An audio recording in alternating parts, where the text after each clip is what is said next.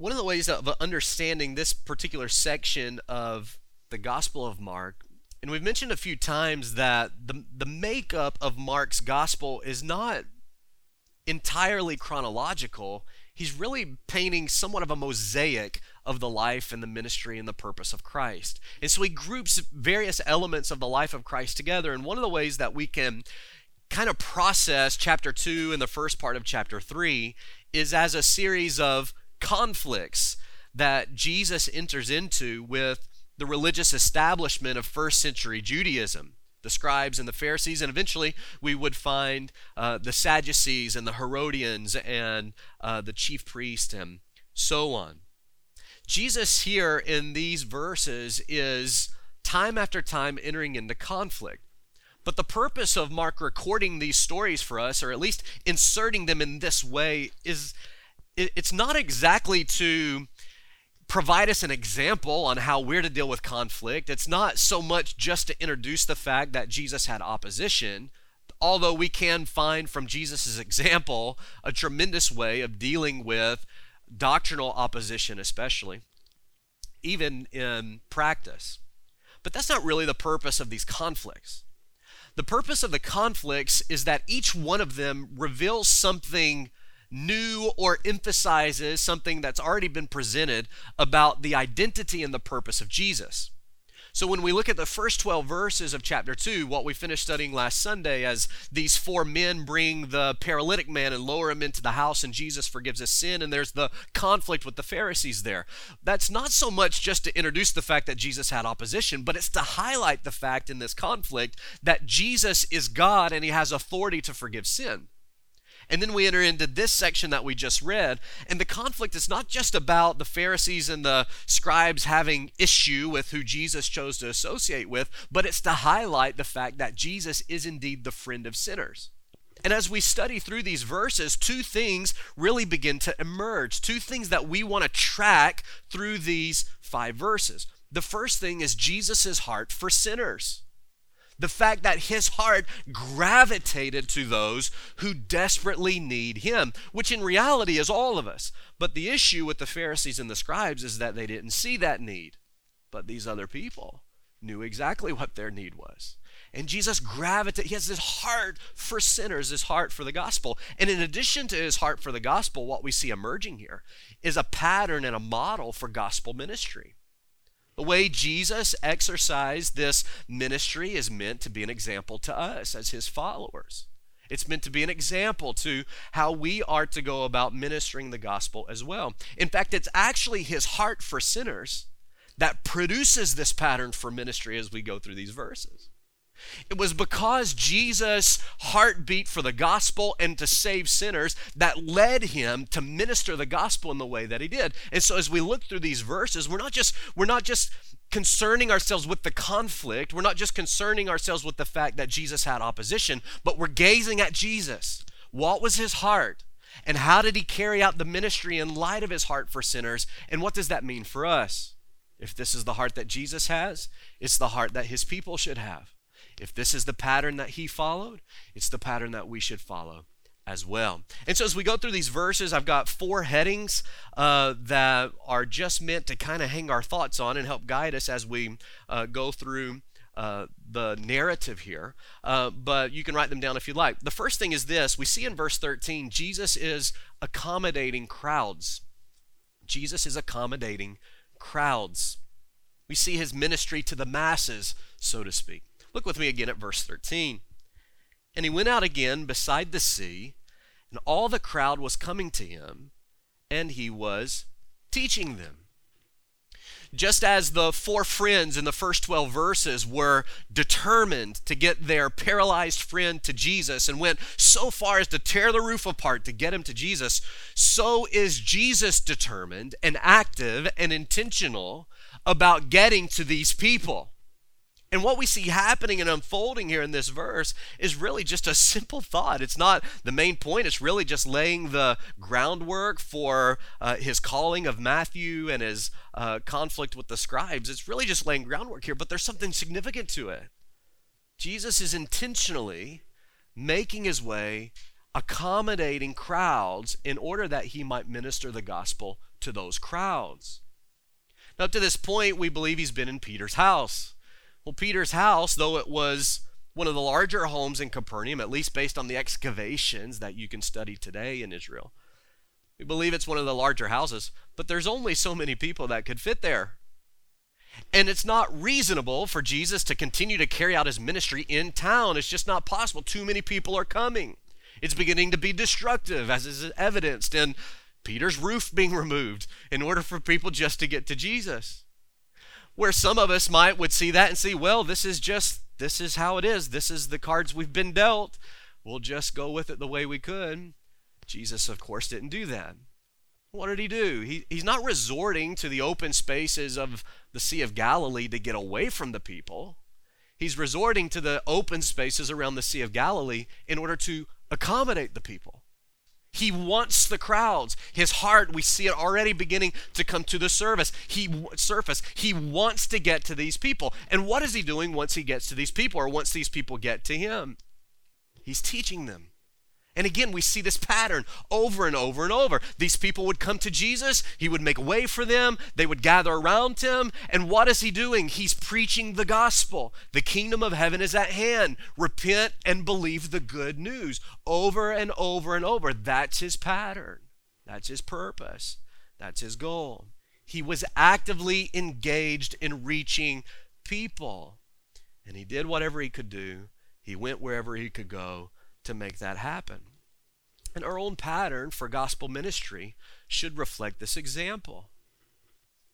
The gospel message should concern us to the point that we will go wherever we need to go, we will do whatever we need to do in order to preach the gospel to lost. In fact, the gospel is the foundation of everything that we do. It should inform everything that we are as a church. The gospel informs our worship. The gospel informs our evangelism. Why should we care about getting to know people? Why should we care about planting a church in Cornelius? It's not just because we want to do it. It's because we want to reach people with the gospel. It informs our evangelism. It should inform everything we do as a church. Every way that we serve with and for one another is actually informed by the gospel. There will come a day where the acting out studio is not sufficient for Lakeside Bible Church. It's sufficient right now. Uh, we were talking about it this morning. The Lord has blessed us with this place. Uh, it really has. The Lord willing, there's going to come a day where it's just it's Peter's house. It's just not reasonable anymore. What are we going to do? Well, we're going to have to find an open space by the sea somewhere. We're going to have to continue on. Why? We could just stay here. But why would we do that? Our heartbeat is to reach the masses. We want to teach the people. We want to share the gospel. And so we're going to find another place. We're going to find a place that can accommodate a larger crowd. We're going to start another church. We're going to do whatever we can do to multiply the effect and the impact of the gospel in our area. And that's it's just intentionality. It's activity. What's Jesus doing in verse 13? It's just being intentional. It's activity. We need to follow that pattern. The second thing we see is he's calling disciples. He's accommodating crowds. So we see there his heart. We also see a pattern. Now we see that he's calling disciples in verse 14. Look at it with me. As he passed by, he saw Levi, the son of Alphaeus, sitting at the tax booth, and he said to him, Follow me.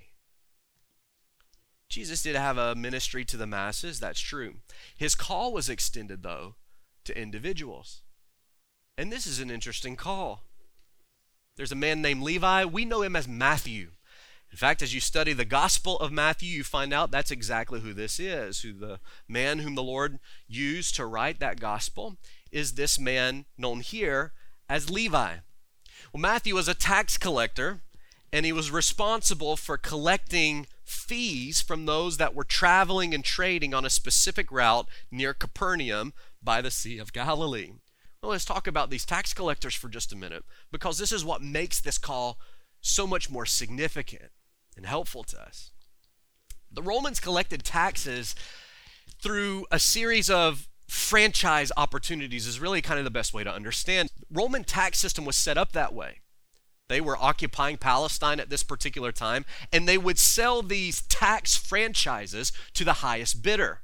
And so the franchisee would then be responsible for collecting various taxes. There were three stated taxes that every person in Israel had to pay. Didn't matter who they were, they had to pay these, and they had specified amounts to what they had to pay. The first one was a poll tax. That was just a tax for being alive. You exist, you breathe the air that is occupied by Rome, therefore you have to pay a fee for breathing the air that, uh, that is in Palestine. Just a poll tax. We all pay that tax, right? Then there was a ground tax. This was equal to 10% of all the grain, 20% of all the wine and oil that was produced. So if you were a farmer or you were involved in those kind of businesses, anything that you would produce in those three areas, you had to give a cut of it to Rome. And then there was an income tax. 1% of your annual income had to go to Rome. So these franchisees, they were responsible for collecting those and they would have a segment of their business that that's what they did. Then there was a second tier of taxes that wasn't as concrete as the first. There were taxes on sales, there were taxes on trading, there were taxes on traveling, there were taxes on all kinds of things. And these franchisees would have people that would be set up at tax booths in order to charge these fees as people would travel into town or as fishermen would come in from a long night of fishing, they would have to pay a particular tax for docking their boat in the harbor, or they would pay a tax on the fish that they caught. Or if uh, uh, some have suggested that a cart that maybe would come through, Matthew would have had the opportunity to stop that person and not only tax their cart of goods, but he could actually tax taxed the cart by how many wheels it had. There was a percentage that was applied to each wheel, and that multiplied the amount of taxes that they had. Here's what Rome cared about they cared about meeting certain quotas.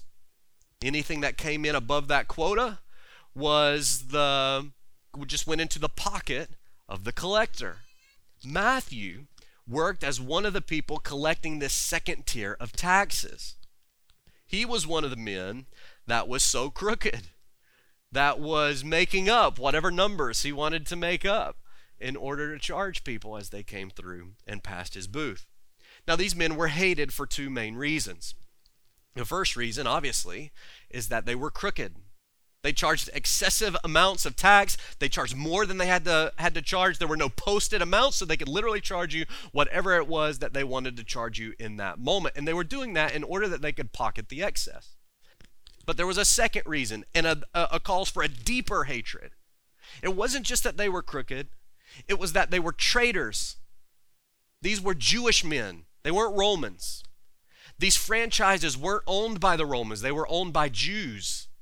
These people were the ultimate traitors. Not only were they crooked, but they were robbing their own people in order to benefit the Roman occupiers. They were absolutely despised. Jesus not only showed kindness to Matthew, but he did something extreme. He called Matthew to be one of his own disciples. And he called him in the same way that he called the good Jewish boys, Peter and Andrew and James and John. He said, Follow me. Follow me is the call issued to every person that would receive salvation and become a disciple of Christ. That's the call. It's an authoritative command. It demands a response to leave everything behind in order to follow Jesus in faith. This wasn't just a, hey, Matthew, follow me for a little while. I want to talk to you. That's not what this is. This is, no, Matthew, leave everything behind and follow me. Believe me. Be my disciple now. This is the call of salvation. And it demands a response from each and every one of us. Jesus, through his word, says, Follow me. And what he intends for that to mean is leave everything behind in order to follow me in faith and in discipleship. Matthew, impacted by the love of Jesus and the gospel message that he no doubt had heard Jesus preach at this point, left his lucrative career behind and immediately obeyed the call. It's amazing, actually. The story doesn't fill in all those other gaps for us. We don't know when he first heard the gospel message. We don't know what, I mean, everybody knew who Jesus was in Capernaum at this point. He probably has taxed Jesus at some point. He knows who he is. He's impacted by his love. He's heard the gospel message. And now Jesus has issued the call. And Luke tells us in his account, Luke 5:28, he adds in the phrase, "And leaving everything, he rose and followed him." Only Jesus has the power to effect such a radical change. Matthew, the one that everybody hated, would eventually be used by God to write the most comprehensive of all the gospel books. Think about that. At this point in his life, nobody likes Matthew. And the friends that he has, everybody hates them too. Nobody wants Matthew.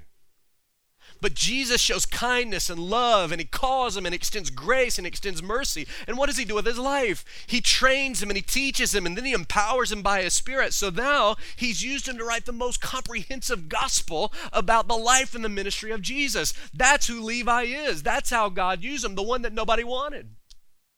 Church tradition tells us that Matthew's apostolic uh, commission was to the country of Ethiopia.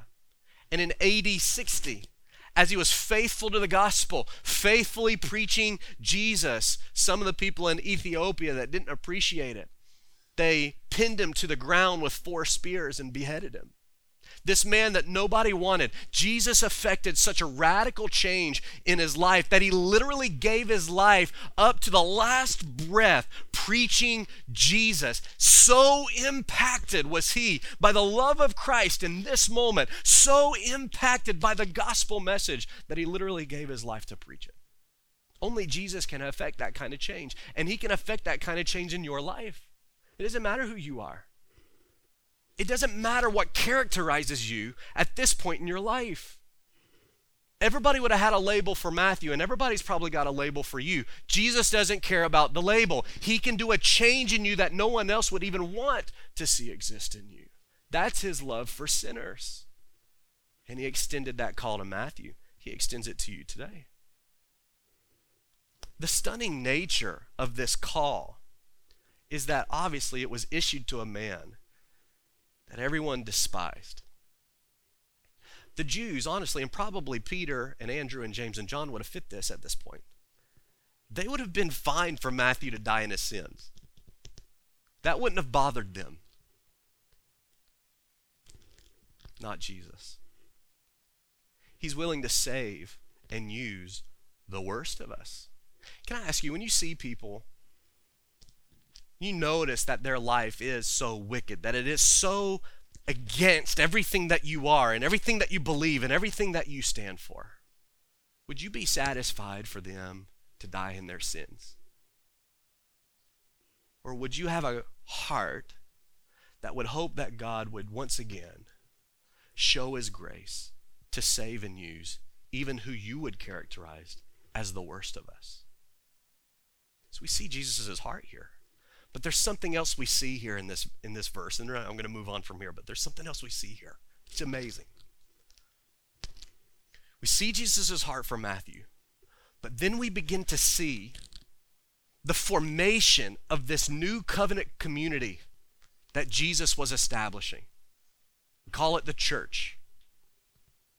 What was the church meant to be? Jesus is, is, is showing us here people from all different backgrounds people with all kinds of different sins coming together in love and unity in a common faith in Jesus Christ. That's what the church is. We have gotten used to an homogenous form of religion that says, I can only worship with those who are like me. We ignore the commonality that we have in the grace of Jesus and in the faith in Jesus Christ. And we look for those who are just like me. But what is Jesus doing here? Think about this for a second.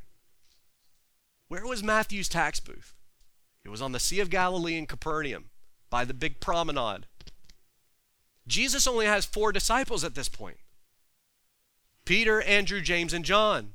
All four of them professional fishermen in Capernaum. They knew Matthew. They'd probably been robbed by Matthew. knowing Peter's personality, there's probably been some conflict between he and Matthew. All they had up to this point in this relationship was hate. They were enemies. And what is Jesus doing with these four fishermen in tow? He stops by the tax booth and he looks at the man that they hate, maybe more than anybody else in Capernaum, and he says, Hey, follow me. Follow me. Follow me. Same call I gave to these four guys. Same call I'm giving to you. And he starts to bring together these people that hated each other. And now we start to see this formation of the church come. These people from different viewpoints, these people from different backgrounds, all united together in love and in a common face in Jesus with Jesus Christ. That is the gospel and that is the church. That's what we're to be. Later on in chapter 3, Mark's going to give us a, a whole list of Jesus' 12 disciples. And there's another person in there, his name's Simon, and the designation that's given to him is the zealot, which means he was a part of an extremist group. He was the alt right group in Israel. He was a part of an extremist group that hated Rome and hated anybody that affiliated with Rome in any way.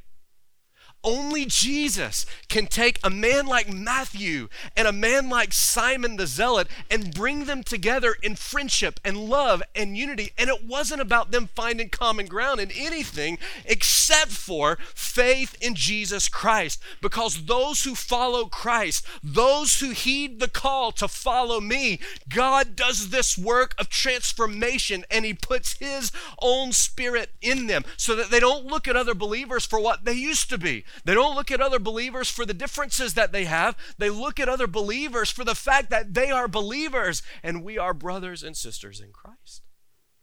Only Jesus can do that. And even in this call of Matthew, we see Jesus' desire for that. What he desires for the church to be, what he desires for our church to be. And so he's calling disciples, he's accommodating crowds. And then we see he's befriending sinners. He's befriending sinners. Look at verse 15. And it came to pass that as Jesus sat at meat in his house, Matthew's house, many publicans and sinners sat also together with Jesus and his disciples. Sometime after this call, after Matthew began following Jesus, he invited Jesus and the other disciples at the time to his house for dinner. Luke 5:29 describes it as a great feast held in Jesus' honor. And as they were holding this feast, Matthew invited many of his own friends to come. There's something significant here. We've talked over and over about Jesus' healing works. When Jesus healed the leper, he was immediately healed of his disease. When he healed the paralytic, he immediately got up and walked. When he healed Peter's mother in law, immediately the fever left her and she was good as new. The same way that Jesus' healing works provide an immediate healing, so does his transformational work in salvation cause an immediate transformation.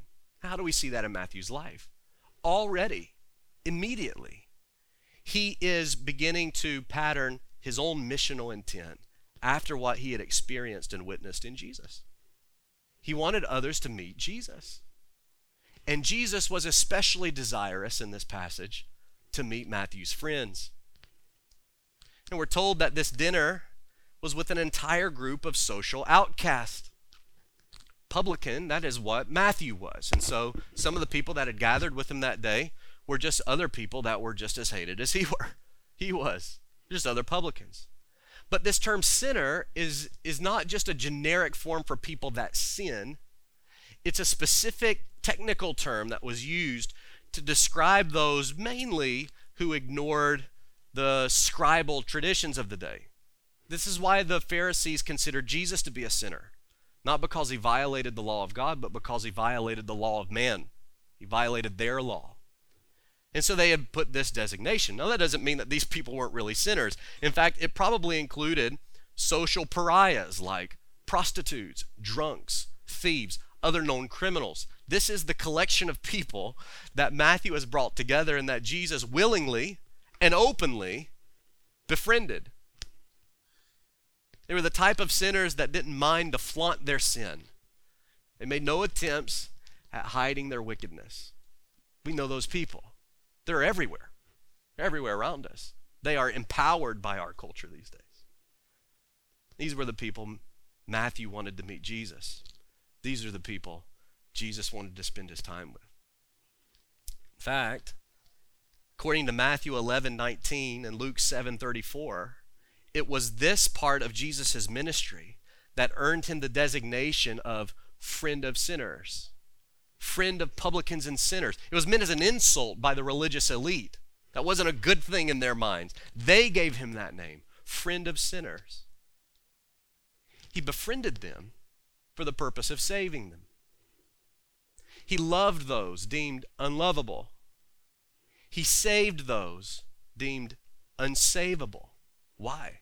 Because that's the heart of Christ. That's his heart. Dane Ortlund, in that book I gave you on uh, our anniversary Sunday, he said this in that book time and time again, it is the morally disgusting and socially reviled, the inexcusable and undeserving, who do not simply receive Christ's mercy, but to whom Christ most naturally gravitates. He is by his enemy's testimony the friend of sinners. Think about that statement. It's such an awesome statement. They not only received his mercy, these were the people Jesus gravitated to. This is who he spent his time with. It's amazing. We get this idea of Jesus because we know he's holy. We know his holiness of God. We know his judgment and his justice. We get this idea sometimes that when Jesus saves somebody, he, he tries not to get too close. He kind of pinches his nose so he doesn't have to smell and maybe closes his eyes and he just keeps his distance and he, and, and he touches them and then he, and then he moves away. And we get this idea that Jesus doesn't really want us, but maybe there's some kind of obligation there that because we responded in some way to a service or we said a particular prayer, that he reluctantly comes to us and he kind of does his work for us and then he back, backs away because he doesn't want to get too close. We get this idea of Jesus that way. That is not who Jesus was. That's not at all who Jesus was. Not only did he want to give his mercy to these people, he gravitated to these people. These are the people that ultimately gained him the designation yeah, Jesus, he's a friend of sinners. That's who he associates with. He never condoned their sin, he never participated in their sin. But he loved and befriended the people that nobody else wanted. He loved and befriended the people that everyone else criticized him for loving. And what was the result? Look at the end of the verse. There were many of them, and they followed him. There were many of them, and they followed him. Many of the people at Matthew's house became believers. How wonderful! How wonderful. Think about that for a moment. We assume that because Jesus healed so many people, that in Galilee, in this space of three years, Galilee especially, maybe even parts of Judea, that disease and illness was practically eradicated by Jesus because he heals everyone he comes by. We see this ministry over and over. Now think about how this relates in a spiritual sense. At this point in Galilee, perhaps organized crime is beginning to be eradicated from Galilee. Why? Because Jesus loved and associated with sinners in order that he could preach his gospel to them, and he saved them. He saved them. He did the work that no one else could do. Social reforms will never really truly be effective. They can't be because they don't get at the heart of the problem.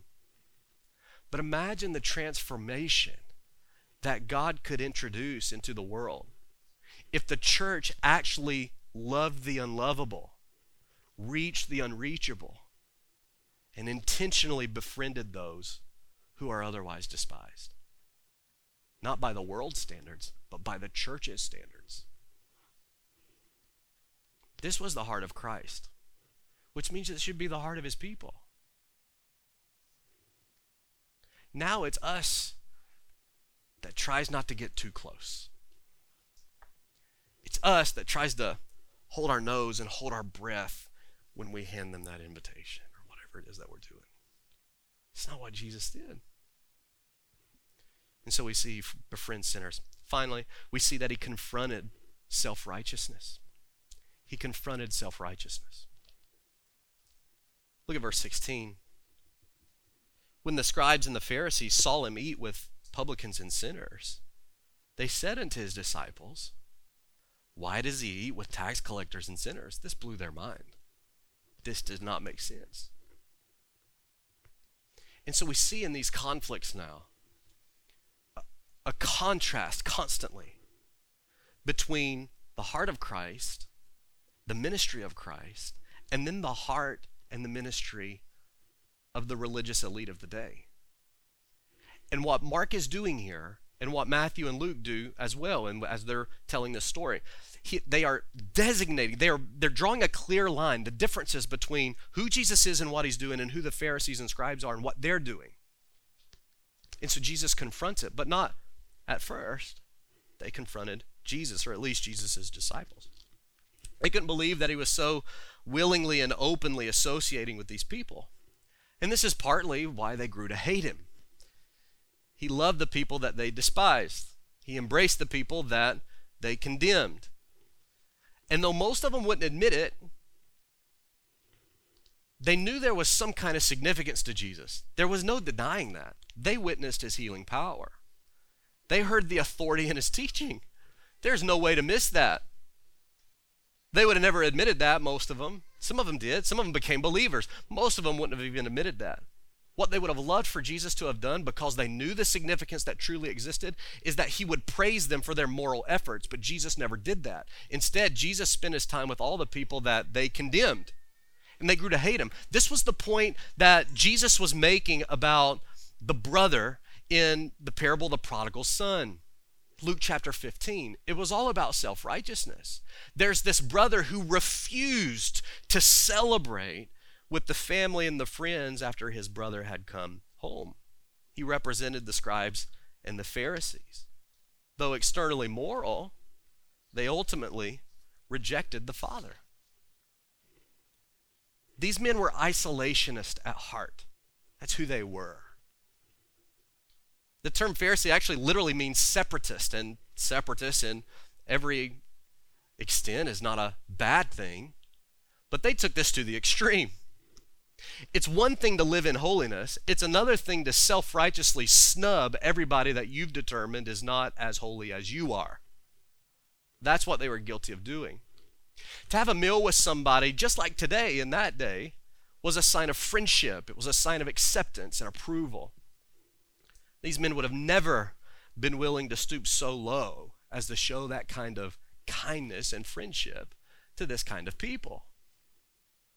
And unfortunately, many Christians have adopted that way of thinking. I was uh, convicted by something I read. Kent Hughes wrote this in about this passage. This is what he said. We come to Christ, and in our desire to be godly, we seek out people like us. Ultimately, we arrange our lives so that we are with non believers as little as possible. We attend Bible studies that are 100% Christian, a Sunday school that is 100% Christian, prayer meetings that are 100% Christian. None of those bad things in and of themselves. But we play tennis with Christians. We eat dinner with Christians. We have Christian doctors, Christian dentists, Christian plumbers, Christian veterinarians.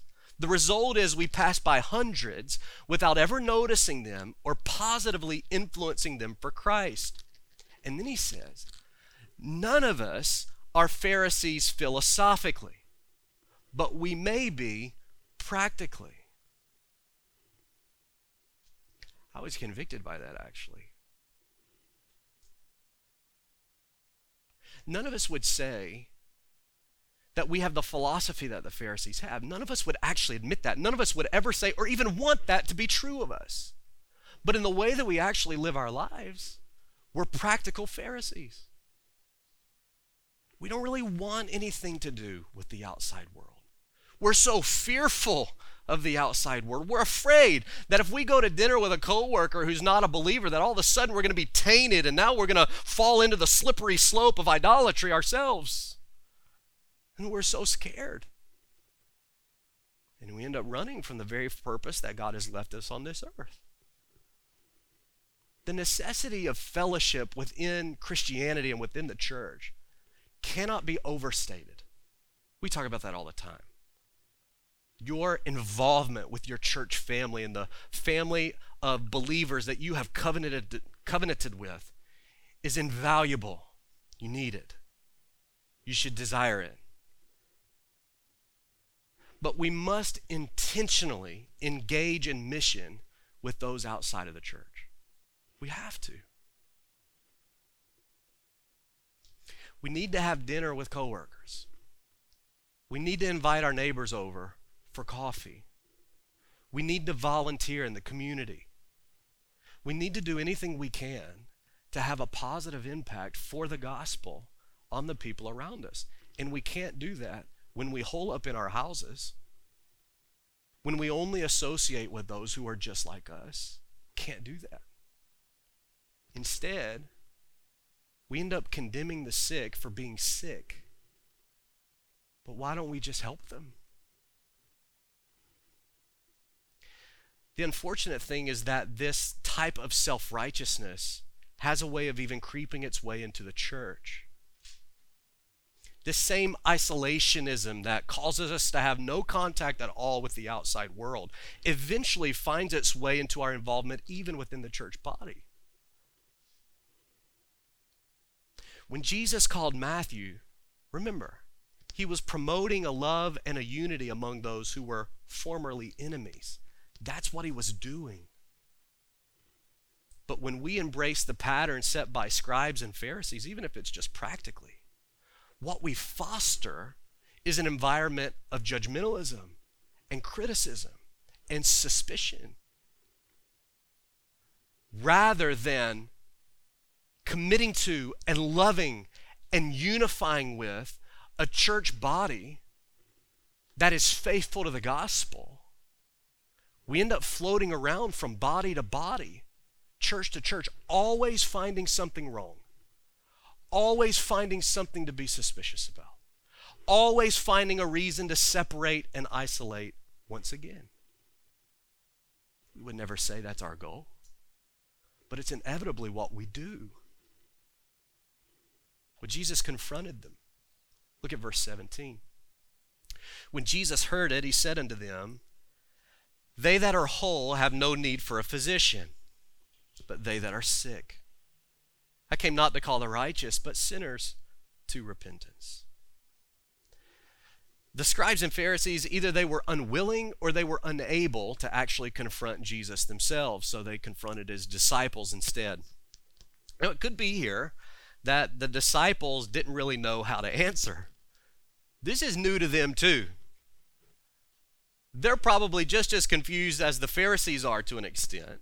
And though they trusted Jesus, they may have had difficulty articulating a response to these men as to why they and Jesus were actually having dinner with prostitutes and thieves and thugs. Jesus overhears the conversation and he steps in and he responds. And the response that he gives has really two elements to it, I think. There's a common sense element, and then there's just a piercing truth that he gives here. Something he's doing to try to pierce the heart of these Pharisees. The first part is a proverbial statement of common sense. Look at it again, verse 17. They that are whole have no need of a physician, but they that are sick. That just makes sense, right? The doctor doesn't come rushing to the well people. The doctor comes rushing to those who are in immediate need of medical attention. It's a simple illustration Jesus is giving. It just made sense. Their question was, why would he associate with sinners? And the common sense answer is because they needed him, because they needed help. Why wouldn't he rush to meet their obvious need? It's what the Pharisees and the scribes should have been doing themselves. It's what the church should be doing. It only makes sense. But then the second part involved this piercing truth. He's trying to pierce the heart of these Pharisees. And he says, this isn't an illustration, he just plainly says, I didn't come to call the righteous, I came to call sinners. Now, when Jesus said this, he wasn't insinuating that the scribes and Pharisees were without sin. That's not what he was saying. We all have sin. The Pharisees and the scribes just refused to acknowledge that they had sin that needed to be forgiven. They had no need for Jesus. There was no denying that on the part of the sinners. In fact, there was probably even some of them in the hardness of their heart that flaunted the fact that they were full of sin. Pharisees are very different. In a spiritual sense, the sinners and the publicans were bleeding and lacerated and broken. They could have rejected the help, and some of them did. But there was no denying the need. There was no denying on the sinner's part that they needed Christ, that they needed forgiveness. But the Pharisees were looked well on the outside. All their externals is what they needed to be. But there was a sinful cancer eating them up on the inside. And they refused to acknowledge it. And what Jesus is saying is that for, for those that will not acknowledge their own sinfulness and their own need for forgiveness, I've got nothing to say. But for these people over here that are full of sin, there's no denying it, they know it. Those are the people that I'm calling. It's just clear. What was Jesus trying to do with that statement? He's trying to remind the Pharisees that you need this too. But until you admit it, I can't do anything for you. What are we supposed to learn from all of this? First thing is this there is no one beyond the reach of Jesus' love and grace. No one. How encouraging is that to know? His love for you is not based on performance. There's no sin too great for him to forgive. There's no outcast too far gone. There's no sinner that he's unwilling to love. The truth is, if you will repent and believe like Matthew and his friends did, Jesus will forgive you. He will give you eternal life. He won't turn you away. There's yet to be one person that he's ever turned away who came to him in faith and repentance. It's never happened. It never will. It doesn't matter what characterizes you at this point in your life. It doesn't matter who you are. It doesn't matter what you've done. That's the grace of Jesus. That's his heart for you. But there's a lesson here, a missional lesson for believers, for us as a church. God's always working in us to make us more like Christ. It's this sanctifying process. If this was Jesus' heart to save sinners, and, and it is his heart, then it will be the heart of true believers to reach sinners with the gospel. He set a clear pattern for us here love and a pattern to actually reach those who need to be reached. The pattern is that we are neither to be isolated from, nor are we to be assimilated with. We're not to be like them, but we are to intentionally engage in mission with the lost around us. In John 17, Jesus had this high priestly prayer for his disciples. Do you remember what he said at the end? He's praying to the Father and he says, I don't pray that you take them out of the world. I don't want you to remove them. I don't want you to isolate them. He says, But what I pray for the Father to do is to guard them from the evil one and to sanctify them in truth. And then he says, Thy word is truth. So, what is Jesus' heart for his church now? How are we to balance this tension between identifying with sinfulness in the world, but actually trying to intentionally reach the lost and befriend those the way that Jesus befriended them? It's in Jesus' prayer. He doesn't want us to isolate. And of course, he doesn't want us to assimilate. He doesn't want us to adopt their ideas and adopt their sins and adopt their philosophies. That's not what he wants either. He didn't do that. But he wants us to befriend them. And his prayer is that God, through the power of the Spirit, will guard us from the evil one, that he will help us not to fall into sin, and that he would then sanctify us in his truth, which means as we are going to the world, as we are befriending the world, an absolute necessity to guard is to lean into the power of the Spirit and the sanctifying power of God. How do we do that? Through the Word. Through the Word. Daily in the Word weekly in worship, immersing ourselves in God's truth so that the power of the Holy Spirit will continue this sanctifying work and He will guard us in those moments to help prevent us from falling into that sin. That was Jesus' prayer. Not for us to isolate, but to engage and to engage in the right way. Remember in Matthew 5, Jesus says that we are the light of the world. But what good is a lamp that's ignited in a room that's already lit? There's no impact there. But what can happen when that lamp, that light of the gospel, is taken to darkness? It has massive impact. This Christian life is not just meant for us to be together, it's also meant for us to scatter on mission the way that Jesus was on mission, the way that he sent his disciples on mission. Not just the 12 either, he sent the 72. Kind of gospel impact can we have if instead of waiting for the community to come to us, we went to them? What if we stopped looking at all the people who are different than us and who are involved in gross sins, even? What if we stopped condemning them for being sick and actually went to them and loved them and befriended them in order that we could help them and share the gospel. Jesus was the friend of sinners. The grace that we have experienced is because he's the friend of sinners. What about us? I think we can be friends of sinners too.